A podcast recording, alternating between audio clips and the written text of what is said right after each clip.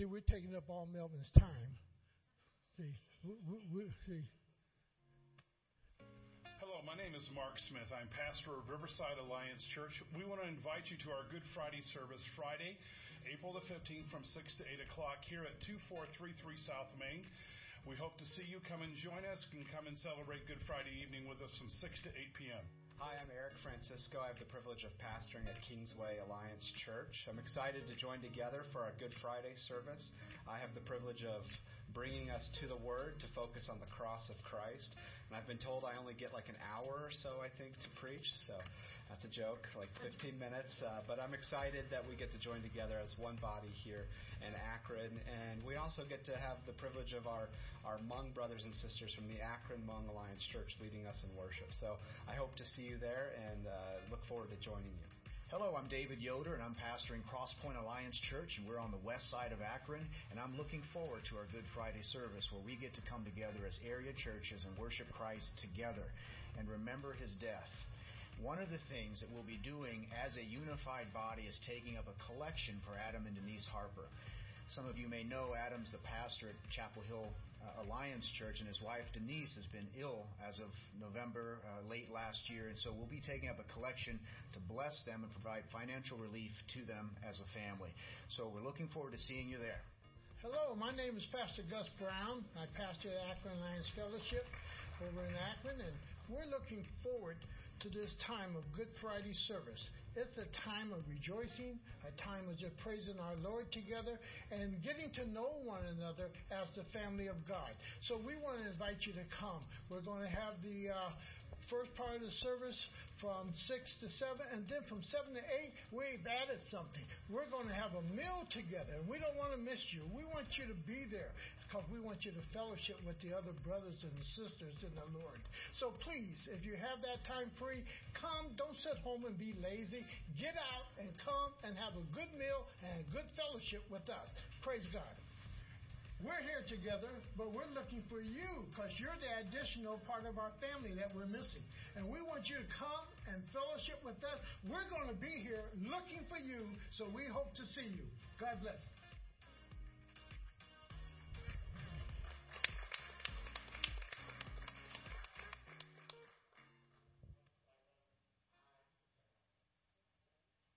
Uh, see, Pastor Gus got his broadcasting debut when um, when our air conditioners were stolen. So he was, so now he's gotten a little bit of practice. You see, as you can, so he, he pretty soon will be looking for his AFTRA SAG card. You know, we run a, and uh, that was a beautiful video, by the way. That was great.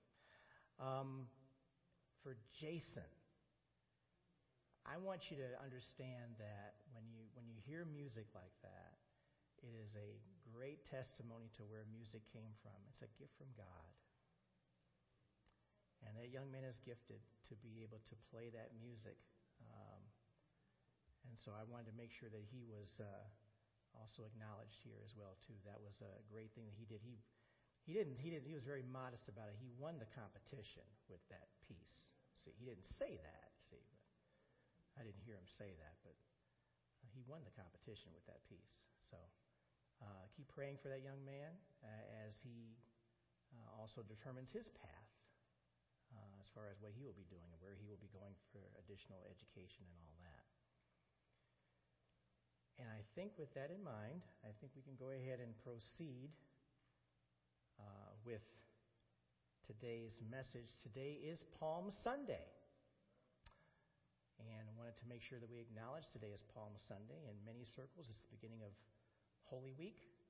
Uh, as you know, we have Good Friday service coming this coming Friday. We would like to see everybody come out and join us for that as well. And, of course, next Sunday, Pastor Gus will be preaching for Easter Sunday. So we'll keep those things in mind. But as we look at these particular events, as we're discussing them, that come on the calendar every year, the most important thing for each and every one of us to do is to make sure that we are acknowledging the deity, the lordship, the majesty of Jesus Christ, and to remain prayerful in your pray without pray without ceasing. Amen. Pray constantly. Stay in focus. Humble yourself before the Lord, and also ask Him ways that you can convey the message of truth to others as well, too. All of these things are worthy of our recognition and prayer.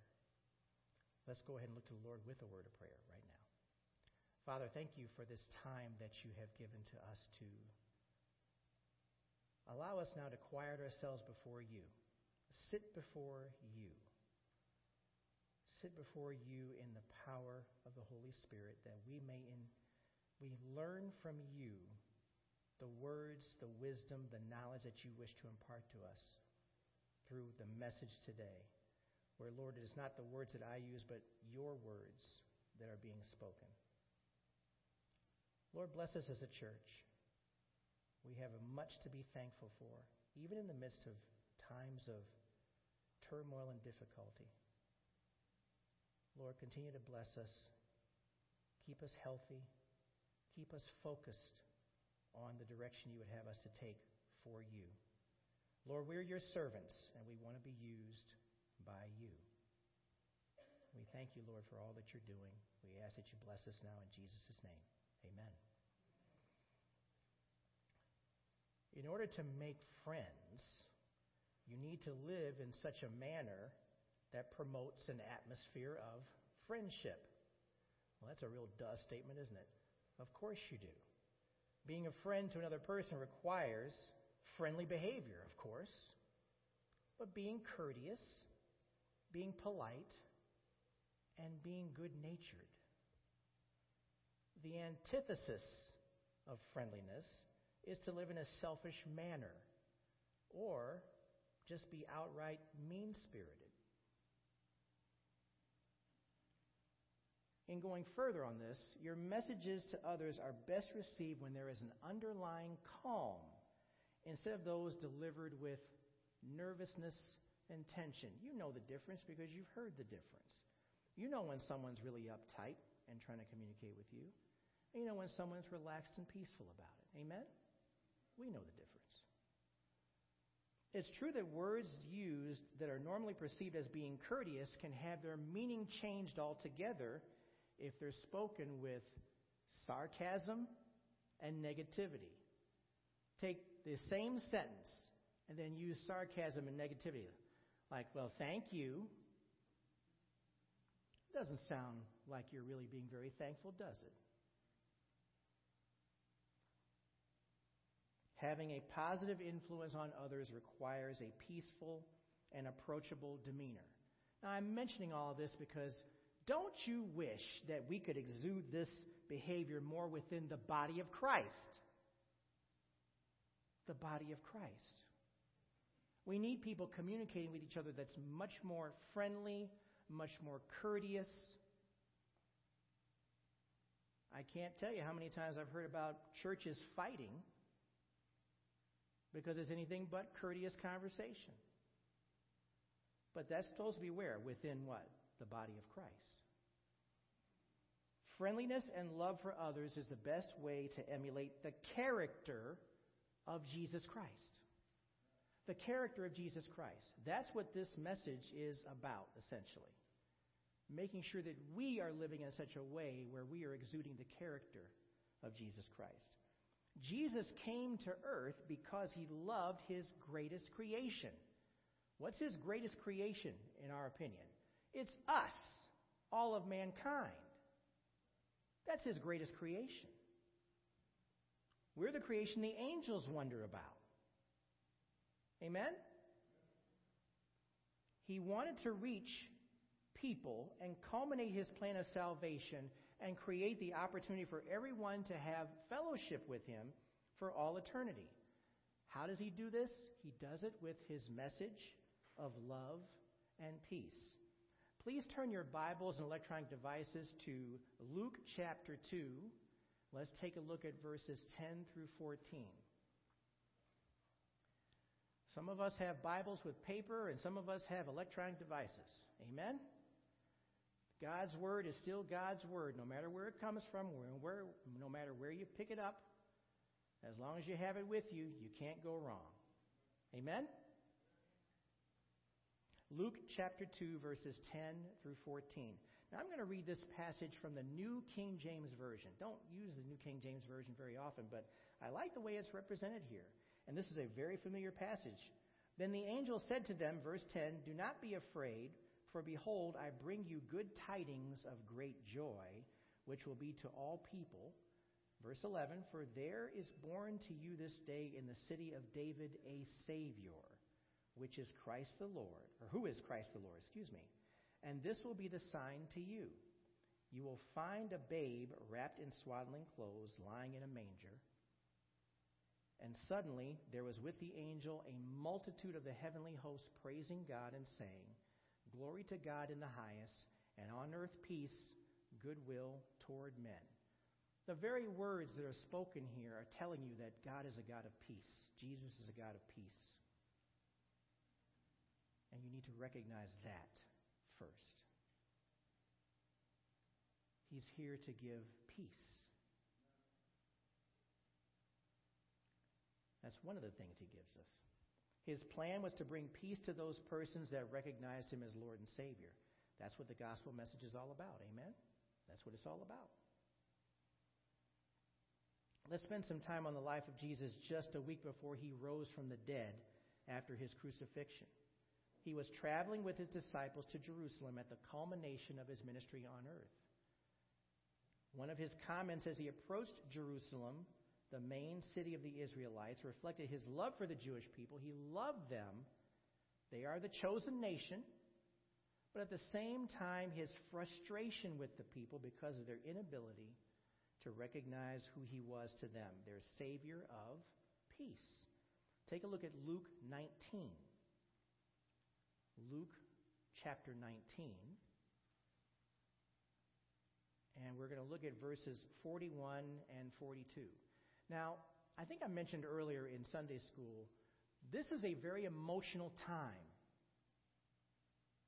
This time that Jesus is, well, he knows what's going to happen to him. Amen. That's part of it. But it's an emotional time because he's giving the indication that time is short with this comment. And we can apply this today as well. The time was short for him to be there on earth. And that time is short in general because we recognize that the last days essentially commenced the moment Jesus rose into heaven. Amen? The ascension.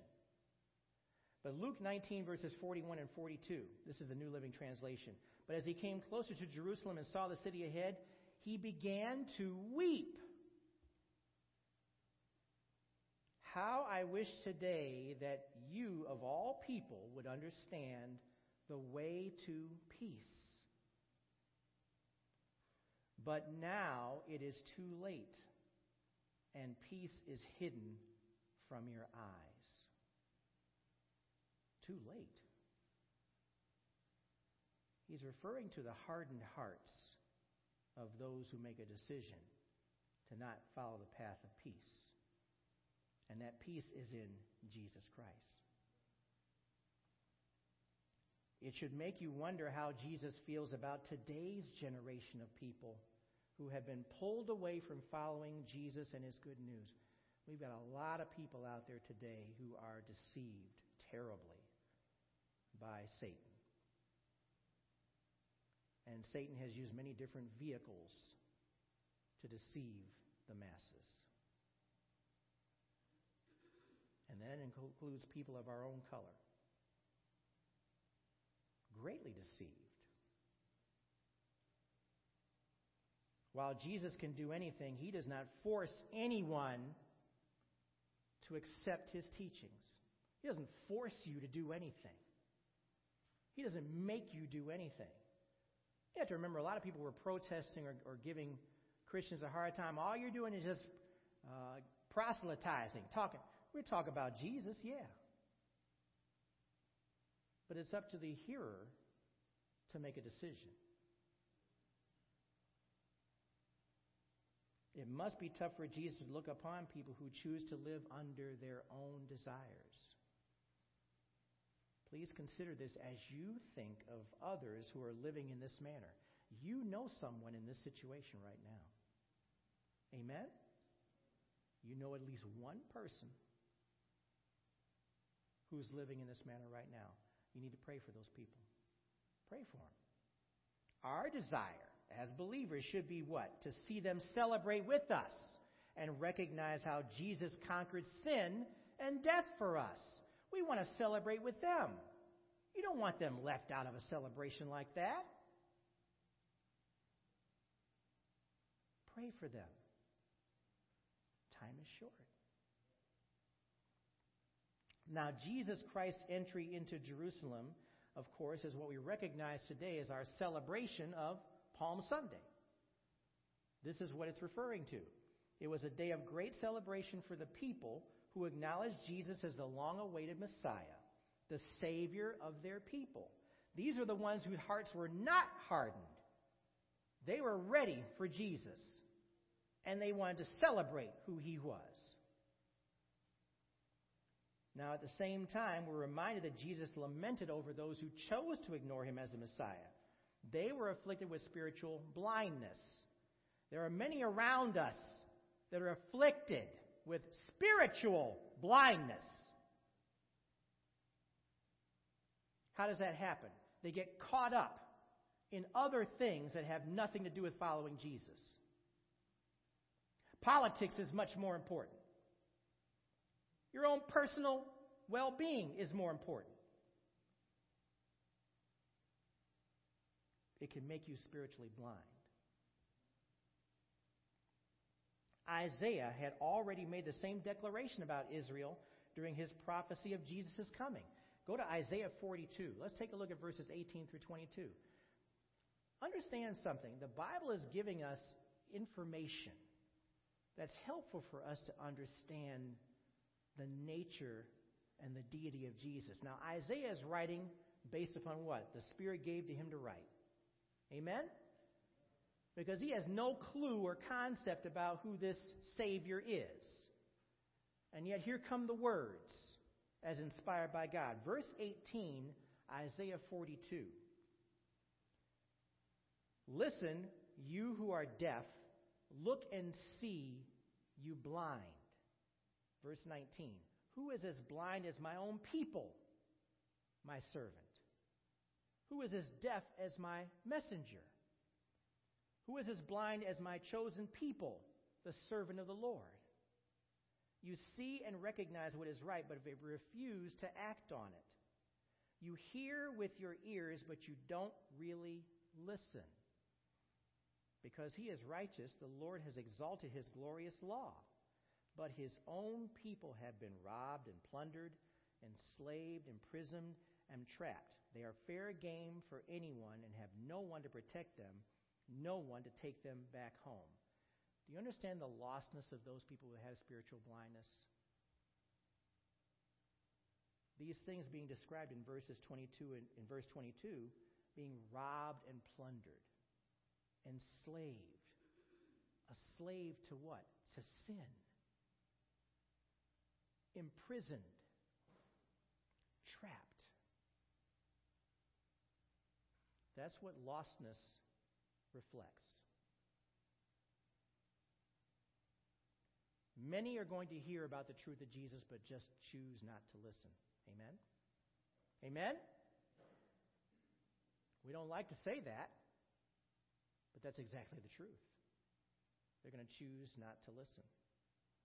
As we love Jesus, he gives us a heart for those, to remember those people who are spiritually blind. Do you have a heart to see people come to know Jesus?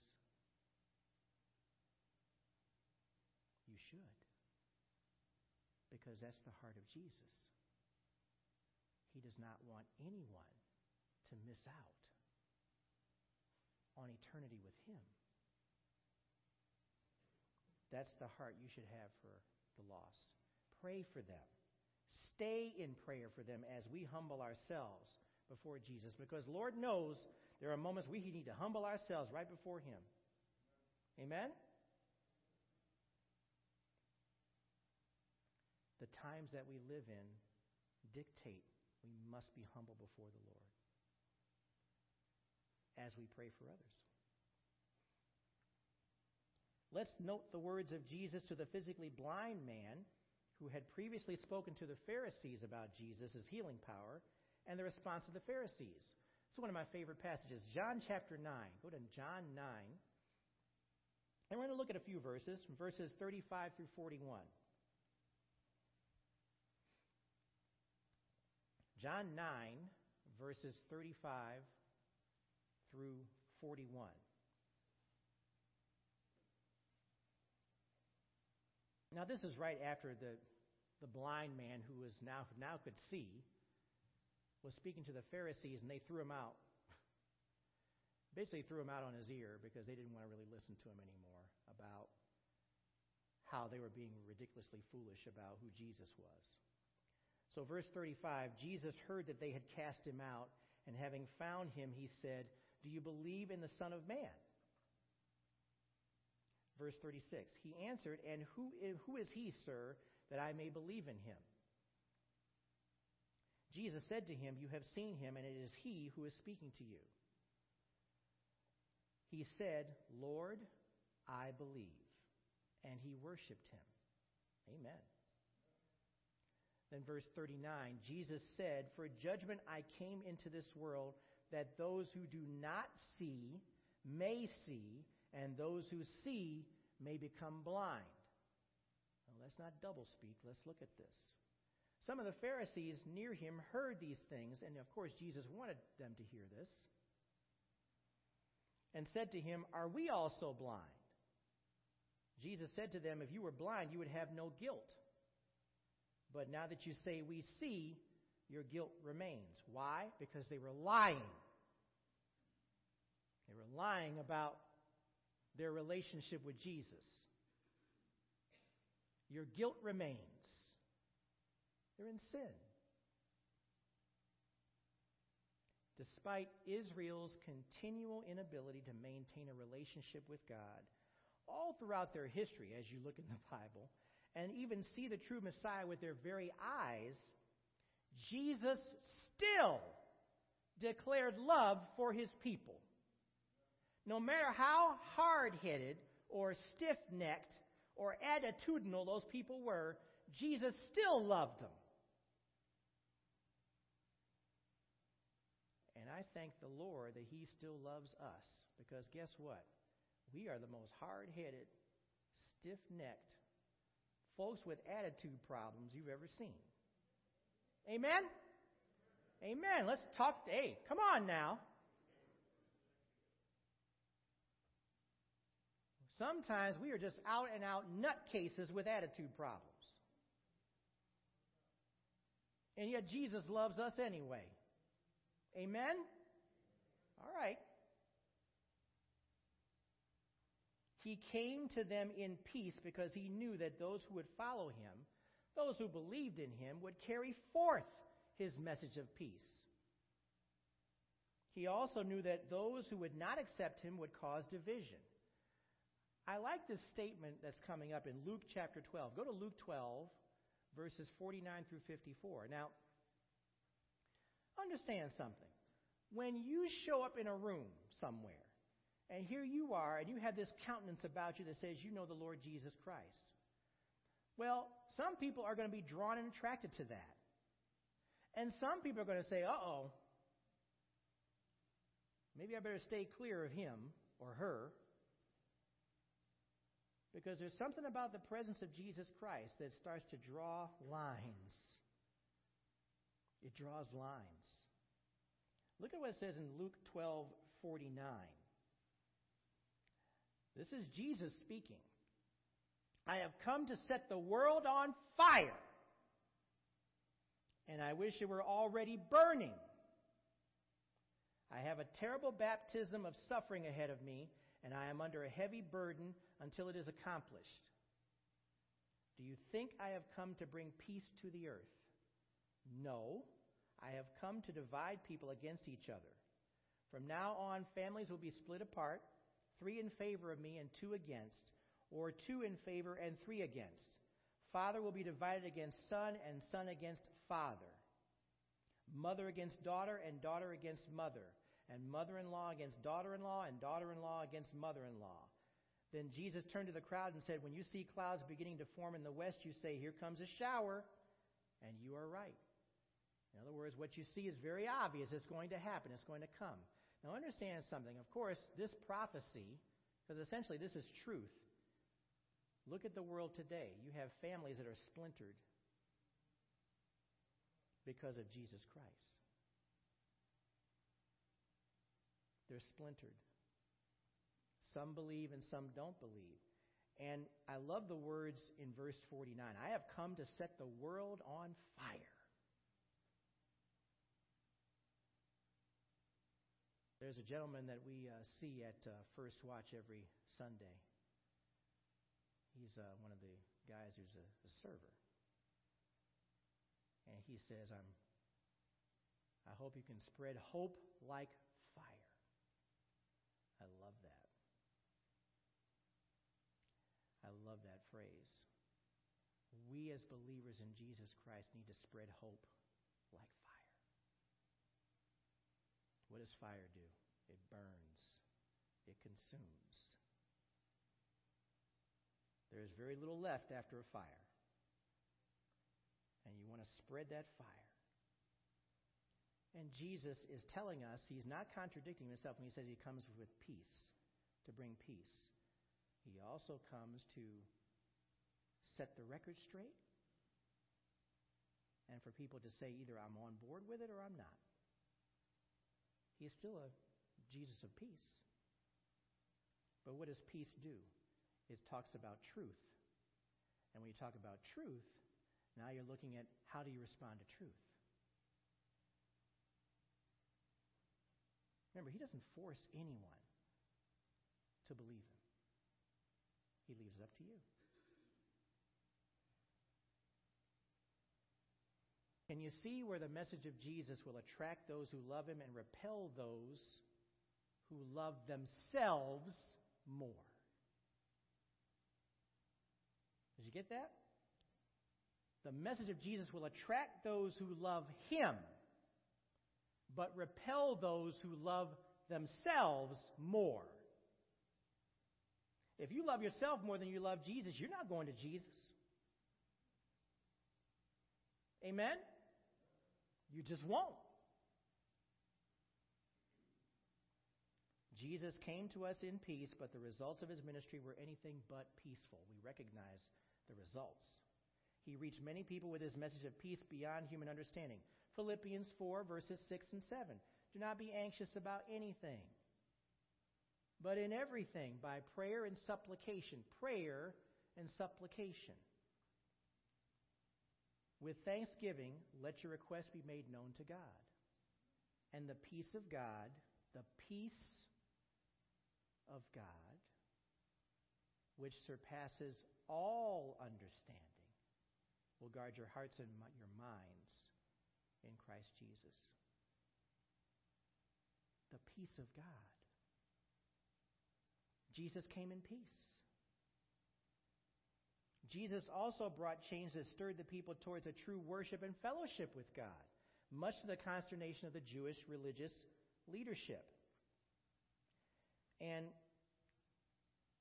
let's go to Matthew chapter twenty-one, verses one through eleven, because this is going to take us into the area where Jesus is approaching Jerusalem with the disciples. Matthew chapter twenty-one, verses one through eleven. This is the English Standard Version. Please follow along in your version. Verse one, chapter twenty-one of Matthew. Now when they drew near to Jerusalem and came to Bethphage to the Mount of Olives, then Jesus sent two disciples, saying to them, go into the village in front of you, and immediately you will find a donkey tied and a colt with her. Untie them and bring them to me. Verse three, if anyone says anything to you, you also say, you, you shall say, the Lord needs them, and he will send them at once. This took place to fulfill what was spoken by the prophet, saying, say to the daughter of Zion, behold, your king is coming to you, humble and mounted on a donkey, on a colt, the foal of a beast of burden. Now this was prophecy. You'll find this passage combination in Isaiah sixty-two eleven and Zechariah nine nine. The whole thing about being humble, coming on a colt. Then let's go back to verse six, Matthew twenty-one. The disciples went and did as Jesus had directed them. They brought the donkey and the colt and put them on them, their cloaks, and he sat on them. Most of the crowd spread their cloaks on the road, and the others cut branches from the trees and spread them on the road. And the crowds that went before him and that followed him and that followed him were shouting, Hosanna to the Son of David. Blessed is he who comes in the name of the Lord. Hosanna in the highest.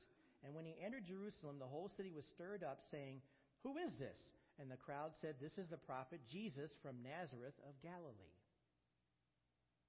Now, in reference to Palm Sunday, there's a lot of symbolism in this passage that you need to see. Several items to consider. First of all, the donkey. The donkey. Jesus chose the donkey because it was a humble way to enter the city. In Eastern tradition, the donkey was an animal of peace. Peace. Most kings or noblemen used horses in the day, which symbolize a declaration or presence of war. The exact opposite.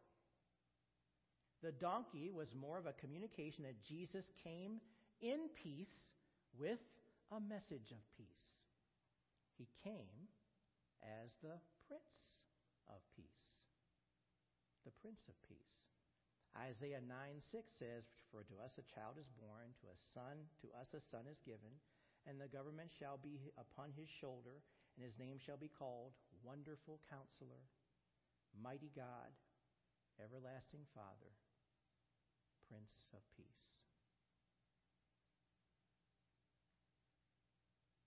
The second thing to look at here is the clothing and the palm branches. And what's the significance of the clothing and the palm branches? In many lands in the ancient Eastern region, it was customary to cover the path of someone who was worthy of honor. What is the purpose of those red carpet things that you guys have been exposed to? What, the red carpet thing is supposed to give honor to the people who are nominated for awards, Academy Award, whatever it is. The red carpet treatment is what we call it, right? Well, that's what that's for. It's to cover, to give honor to the people who are being recognized. And back in Eastern, the ancient Eastern religion, it was region, it was the same way. They basically covered the path. Someone who was worthy of honor. This honor was bestowed upon Jehu, son of Jehoshaphat, in Second Kings nine thirteen. Now, in Jesus' case, there were people putting their clothing on the ground, along with cut palm branches. Palm Sunday. Not the palm of my hand, the palm of the tree. Amen? Okay. And there was an existing Jewish tradition, the Feast of the Tabernacles, that involved the use of palm branches as part of the celebration. That's in Leviticus twenty-three forty. Now, listen to this. In Greco-Roman culture of the Roman Empire, the palm branch was also viewed as a symbol of victory and triumph. When we talk about Jesus, what do we say? He has what? The victory. He is, has the victory. In ancient Egyptian religion, the palm was carried in funeral processions as a representation of eternal life. Eternal life. It later became a symbol of Christian martyrdom as a symbol of spiritual victory over death. Take a look at Revelation chapter seven, please. Revelation seven, we're going to look at verses nine and ten. It's going to give us another significant use of palm branches.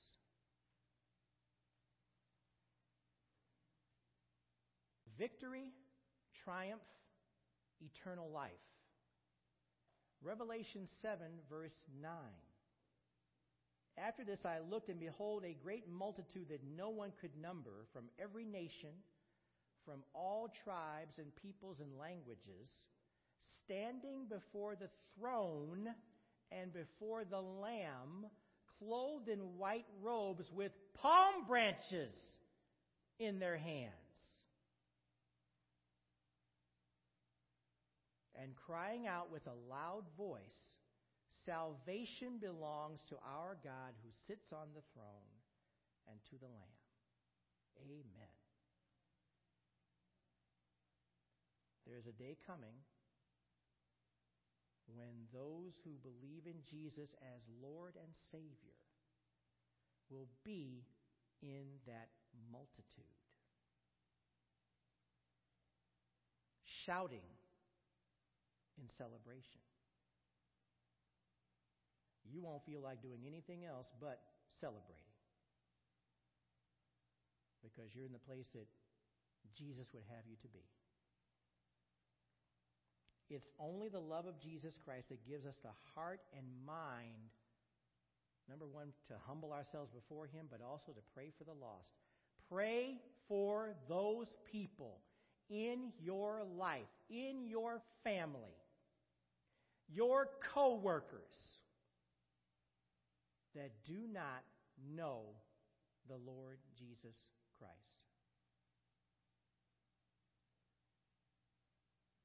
Palm Sunday is a message of celebration,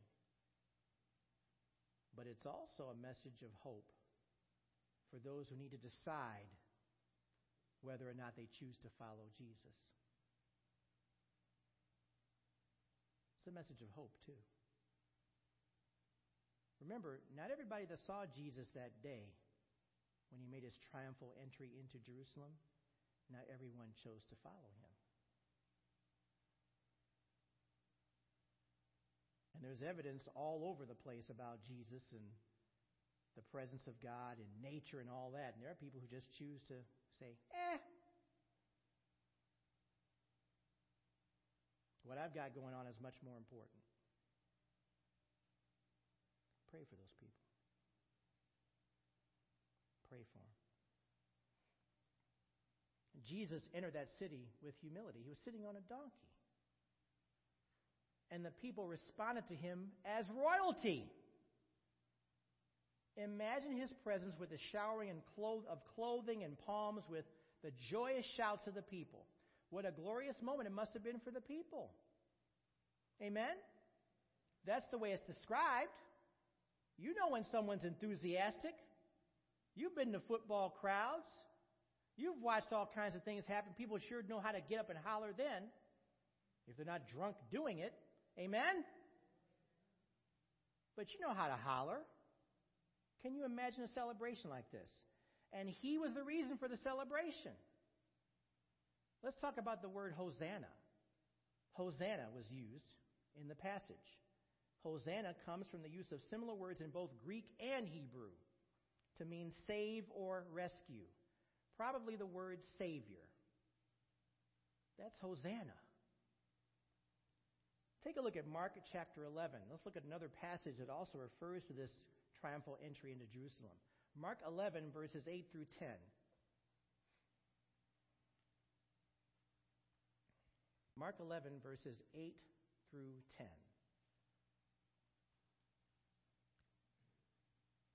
This is the Christian Standard Bible Version. Many people spread their clothes on the road, and others spread leafy branches cut from the fields. Those who went ahead and those who followed shouted, "Hosanna! Blessed is He who comes in the name of the Lord. Blessed is the coming kingdom of our father David. Hosanna in the highest heaven." The people who saw Jesus were making a public declaration with a loud shout. They weren't whispering, "Hosanna, Hosanna." Now, I could yell really loud if I wanted to. I'm not going to do that. Amen? That wasn't funny. But, amen, I don't need to yell, I, because my wife has heard me yell. And um, I've heard her yell too, but, but I'm a little bit louder. But when you're shouting with joy and gladness, when you get good news, you can't be restrained. And that's exactly what Hosanna represents. These people were all shouting. They were shouting because he is the Messiah. He is the one who brought salvation to their people. Now, John the Baptist declared that he was the Lamb of God who takes away the sins of the world. They would remember these things that were being said. And it would be less than a week from that time when Jesus would sacrifice himself to atone for the sins of the people. All people, past, present, and future. He was the Lamb without blemish who was slain for all of us. John chapter three, verses sixteen and seventeen tell you why Jesus is here. Before God so loved the world, he gave his only Son, that whoever believes in him should not perish but have eternal life. The very things we've just talked about. Verse seventeen, for God did not send his Son into the world to condemn the world, but in order that the world might be saved through him, because he was a God of peace.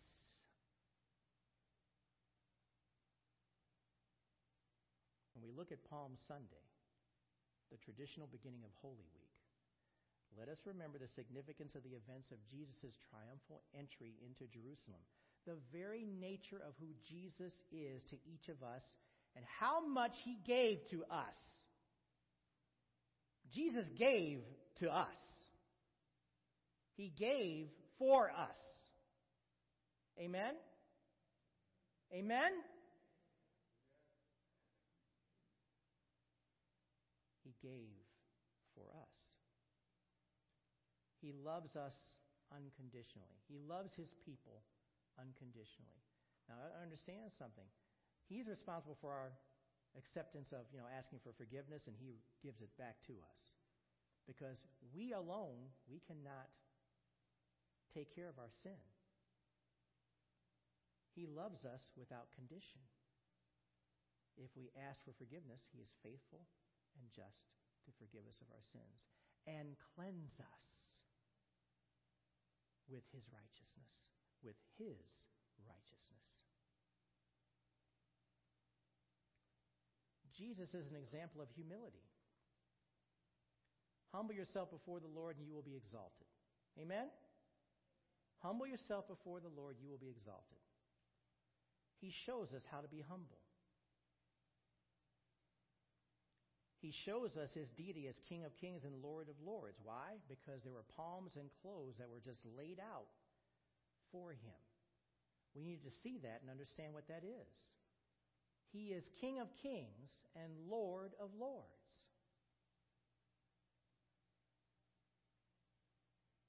The representation of eternal life came from the palm branches being spread. Eternal life. The very branches that you're going to be holding on to as the great multitude gets together. His presence of peace surpasses all human understanding. In a world when things are going crazy, isn't it wonderful that God still gives us peace to get through this crazy world that we're in? Amen? It's beyond human understanding. And yet, he gives it to us. Jesus gives. He gave, and he continues to give to us. Let's take a look at John chapter fourteen, verse twenty-seven. Now, I'm going to be reading John fourteen, twenty-seven. I'm actually going to read a passage from the Amplified Bible because I love how the Amplified Bible captures what is being said for us to understand. John fourteen, twenty-seven.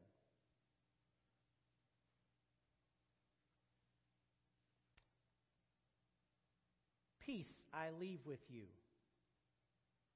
My perfect is in brackets. Peace I give to you.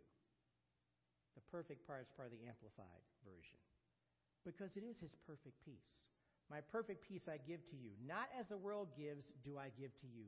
Do not let your heart be troubled, nor let it be afraid. Now, your verse probably ends there. The Amplified Version says, let my perfect peace calm you in every circumstance and give you courage and strength for every challenge. That's the peace that Jesus is giving to you. Peace that does what? Calms you in every circumstance. Now, every is a very uh, inclusive word, right? It means anything and everything. Jesus is going to calm you in every situation and circumstance and give you courage and strength to get through those things. That's the peace of Jesus. And we don't understand it, and we can't begin to understand it. But yet, boy, do we relish in that peace when it's present. It's a peace that says, I'm not going to give this back. I'll take it readily right now. That's the peace we're talking about. In a few short days after Jesus' entry, the joyful celebration experienced that day would be a distant memory because of the shocking development when Jesus went to the cross. No one at that time would understand why it happened or that it even had to happen the way it did. But we all know today that it had to happen for him to be the atonement for our sins. It had to happen. From the very beginning, Jesus knew what he had to do. And when I say the beginning, I mean the beginning. Genesis beginning. He knew. His holiness through the sacrificial blood of Christ covers our sins. He came to earth to go to the cross to save his people. Amen. Amen. Please don't hesitate to focus on the love of Jesus and for those who are still on the fence as to their own personal relationship with him. Your fervent and consistent prayers are powerful. Don't just pray on Sunday. Pray every day and pray all day and even pray when you're in bed at night and you're wide awake. Amen?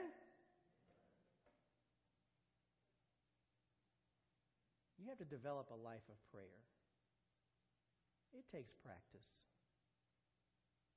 But I'd like to believe that as the Spirit is work, working within you and speaking to you, your prayers are going to be very powerful and effective because you know how to pray and you know when to pray, and you take that discernment that God gives you and just go for it. Just go for it.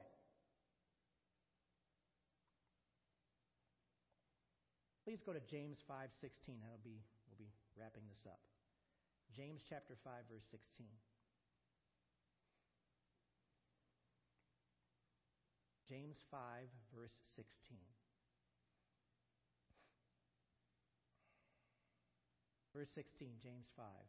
Therefore, confess your sins to one another and pray for one another that you may be healed. Notice how it starts with you. It starts with you. Confess your sins to one another and pray for one another that you may be healed. The prayer of a righteous person has great power as it is working. That's the English Standard Version. Great power. Not just power, great power. May we treat prayer in the same manner, that we believe it has great power, and we live as people who are servants of Jesus Christ. It was his plan from the very beginning. Jesus loved us then. He loves us now. Amen? His love for each one of us is eternal. He is worthy of our celebration for everything he has done for us. Hosanna in the highest. Amen? That's as loud as I'll get. Let's pray. Father, thank you for this time that you show us that Jesus is indeed the Prince of Peace. He comes to share his message. And Lord, we know that the result of that sharing of the message will not always bring people to you. Sometimes they will push people away. But we recognize, Lord, that you desire for everyone to hear the truth. And we know that Satan is very busy today, who does not want people to understand the words that are being used, to believe that there is only one way to recognize eternal life. We pray, Lord, that Satan be restrained, that we deny him, that we tell him to get behind us when it comes to our relationship with you and the relationship that others may have with you.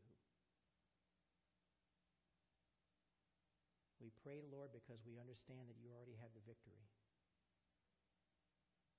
You already have the knowledge and understanding of those who have hearts for you. But we pray, Lord, that you break through the strongholds. Those people who choose to resist, those people who still don't believe, those people still who still don't trust. We pray, Lord, that you continue to give us the mindset to pray openly and even quietly before you about those people who don't know you. Lord, we want to celebrate with those people when you do return. We thank you for your answers to prayer. We thank you for how you love us. Thank you for what you're doing in our lives, and thank you for allowing us to be ministers on your behalf. We give you praise and thanks, and we ask all these things in Jesus' name. Amen.